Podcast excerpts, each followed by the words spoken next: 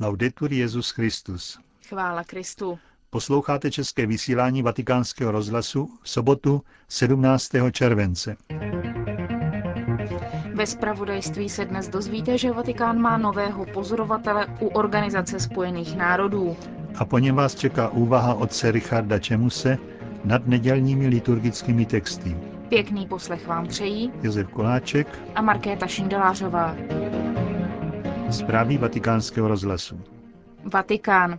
Benedikt XVI. dnes jmenoval nového stálého pozorovatele svatého stolce při Organizaci spojených národů.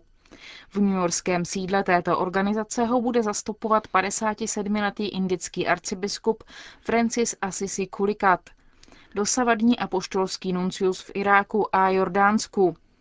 V úřadu nahradí arcibiskupa Celestína Miliore, kterého Benedikt XVI. 30. června jmenoval apoštolským nunciem v Polsku. Arcibiskup Francis Assisi Kulikat nastoupil do diplomatických služeb svatého stolce v červenci 1988. Postupně působil na nunciaturách v Hondurasu, v Jižní Africe a na Filipínách a při organizaci Spojených národů a na oddělení pro styky se státy Vatikánského státního sekretariátu. Addis Abeba. V etiopském hlavním městě byl ve čtvrtek podepsán protokol o dohodě o spolupráci mezi komunitou Sant'Egidio a Komisí Africké unie. Dohoda je posílením spolupráce obou organizací, především na poli míru a boji proti chudobě. Ta trvá už několik let. Sant'Egidio je pozorovatelem na zasedáních Africké unie už od jejího vzniku. Předseda komise Jean Ping při podpisu smlouvy ocenil pozitivní zprostředkovatelskou roli komunity Sant'Egidio, kterou vyvíjela a vyvíjí v krizových situacích, například v Mozambiku nebo v Gvineji, a také projekty na podporu boje proti AIDS a evidenci osob, ta totiž na mnoha místech v Africe zcela chybí, i když je nástrojem přístupu k právům a službám státu. Dohoda mezi komunitou Sant'Egidio a Komisí Africké unie rozšiřuje spolupráci v oblasti prevence konfliktů a vyjednávání během nich, v oblasti respektu k nedotknutelnosti života a důstojnosti a práv lidské osoby a spolupráce v mezináboženském a interkulturním dialogu v Africe. Konec zpráv.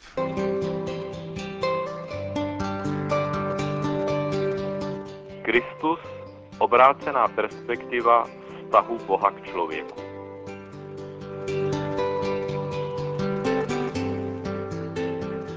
Hospodin se zjevil Abrahamovi v Mamreově Doubravě, když seděl za největšího denního parna u vchodu do stanu.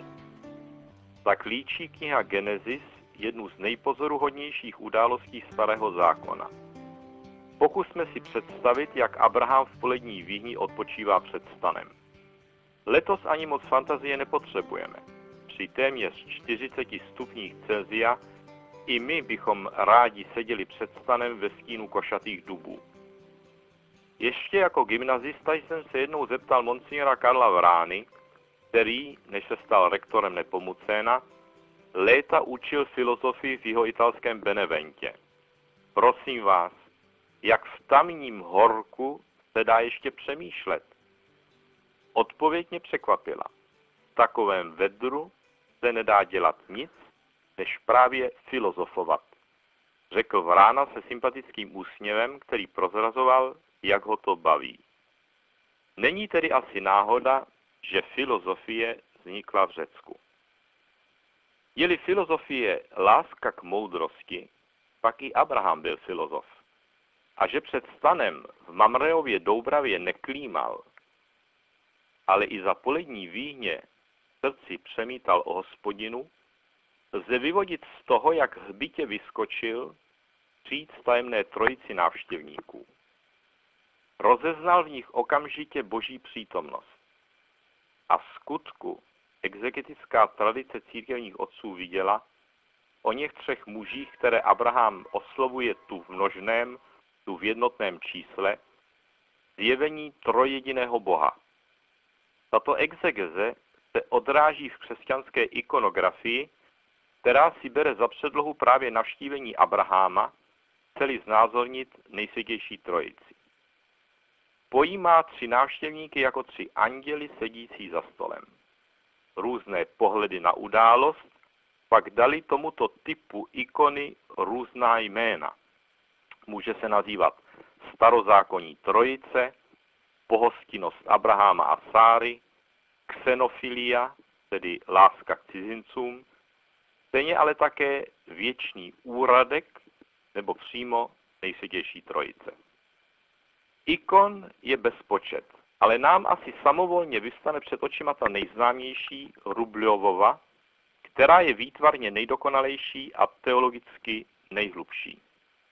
Na rozdíl od ostatních analogických znázornění, ruský mnich a ikonopisec Ivan Rubljov pominul Abraháma a Sáru a soustředil se výlučně na trojici andělů, které i on interpretuje jako Otce, Syna a Ducha Svatého, zatímco stůl je v jeho pojetí oltářem s beránkem na pateně. Těla andělských postav vlevo, největší pravděpodobností Otec, a vpravo Duch Svatý, vytváří kolem postavy uprostřed Krista obrys kalichu. Postavy jsou tři, avšak tvoří jeden kruh proudící lásky, rajský pokoj a mír, po kterých člověk zatouží, sotva ikonu začne nazírat. Rublovovi se tu podařilo jedinečným způsobem vyjádřit největší tajemství naší víry, trojediného Boha. Nejen to, nevýdaným způsobem nás do tohoto tajemství stále uvádí. Používá k tomu takzvanou převrácenou perspektivu. Linie obrazu se tu nezbíhají v umyslném bodu v pozadí, čímž klasický obraz nabývá třídimenzionální hloubku. Ikoně, která chce být teologickou výpovědí o nekonečném Bohu, to nestačí. Perspektivu nepoužívá a staří ikonografové ji ani neznali.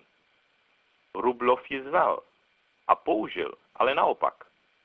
Linie obrazu se u něj zbíhají nikoli v pozadí, nejbrž před ikonou, vnitru modlícího se přední člověka. Jsme zváni, očekávání, přímo vtahování ke stolu, kde je právě pro nás připraveno místo s pokrmem. Schematicky naznačený dům v pozadí pozvání potvrzuje ujištěním. V mého otce je mnoho příbytků. Aby nám tajemství božího života nejen zjevil, ale nám ho daroval, rozhodl trojediný Bůh od věčnosti se v Ježíši vtělit a přinést sám sebe v oběť spásy. Věčný uradek. Až tak se perspektiva obrátila. Ve starém zákoně to byl Abraham, kdo zval ke stolu trojici božích andělů. V novém zákoně zve sama božská trojice k eucharistickému stolu nás. Ano, až tak se perspektiva obrátila. Spravedlivý Abraham chce umít nohy božím poslům. Kristus, spravedlnost sama, míje nohy nám, hříšníkům. Abraham pohostil cizince tím nejlepším ze svého. Připravil jim mladé krmné tele, kyselé i sladké mléko. Kristus, beránek boží, dává nám, hříchem od něho odcizeným, sám sebe za pokrm, chlebě a víně. On je tou převrácenou perspektivou vztahu Boha a člověka. Stal se člověkem, aby skrze něho a s ním a v něm se každý z nás stal adoptivním synem v synu, tedy Bohem v Bohu. Toto však Božího syna stálo, nepochopil nikdo tak, jak Pavel, který měl niterný vzhled do Kristovy osoby. A protože viděl, nemohl než spojit jeho životní osud s osudem Kristovým a dát se mu do služby. Útrapy spojené s životem apoštola Pavel chápe jako účast v listu koloským říká dokonce doplnění toho, co zbývá vytrpět do plné míry Kristových útrap. To nemohl vyslovit člověk, který by si myslel, že je schopen přidat ke Kristově oběti něco, co by jí chybělo. Ale jen ten, kdo mysticky poznal, že jeho vlastní bolesti nejsou než Kristovi bolesti v něm. A proto je snáší a chce je nést, jen aby nám, jak píše, plně oznámil Boží slovo, totiž to tajemství, které bylo skryté od věků a od pokolení, ale které teď bylo odhaleno jeho věřícím a které platí pro všechny i pro pohany totiž, že Kristus je ve vás naděje na věčnou spásu. Kdo viděl film Ivan Rublov, režiséra Andreje Tarkovského, ví, za jakých historických okolností Rublov žil a pracoval. Rusko pod tatarským jhem bylo plné nevýslovných krutostí a i Rublovův osobní život byla samá trýzeň. Vírou ji však spojil s Kristovým křížem a hle, jeho rukou vychází ikona přetékající nadzemským pokojem, božskou něhou a mystickou radostí. Musel udělat tutéž zkušenost jako svatý Pavel. A jak s tím vším souvisí Ježíšova návštěva v Betánii u Marty a Marie? Inu, Betánie je tak trochu jako Mamreova Doubrava. Totéž téma prázdní na letní výhně, ale i pravé filozofie, lásky k moudrosti. Kdo ví, kolik stupňů Celzia bylo onen den, kdy, jak říká Evangelium, nějaká žena jménem Marta přijala Ježíše do domu. Ježíš Martinu iniciativu ocenil a víme, že se do Betánie pak rád vracel. Marta, Marie a Lazar se stali jeho přátelé. Dovedeme si představit, že to Martu dost namíchlo. Vidět svou sestru Marii jen tak sedět u pánových nohou, zatímco jí u plotny stékal pod střela. Není divu, že to nevydržela a na Ježíše vyjela. Ať prý Marii něco řekne. Ten ji ovšem usadil. Marto, děláš si mnoho starostí a znepokojuješ se pro mnoho věcí. Ano, jen jedno je třeba. Mnoho starostí Marty se Ježíš staví proti jednomu, které jediné je nutné.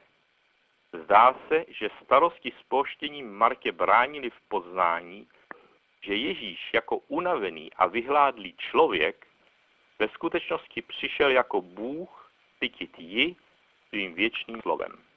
Marie tu převrácenou perspektivu i hned pochopila, protože rozeznala Boha Ježíši člověku.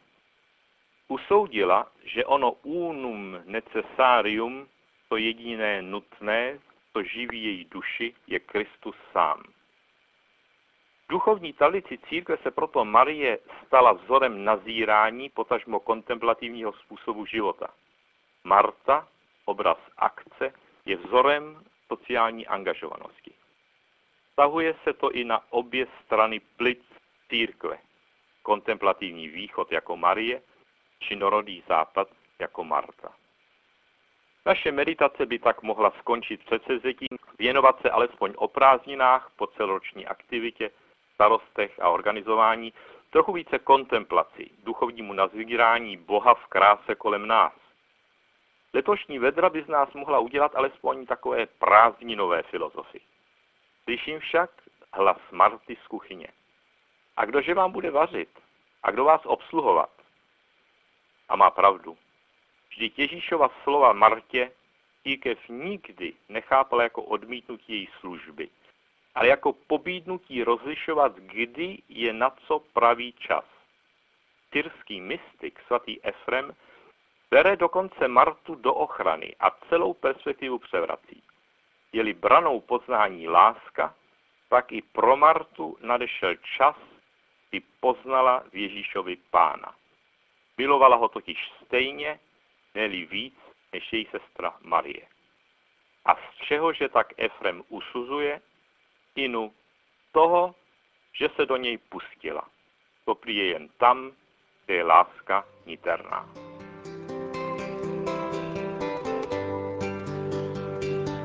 Končíme české vysílání vatikánského rozhlasu. Chvála Kristu. Laudetur Jezus Christus.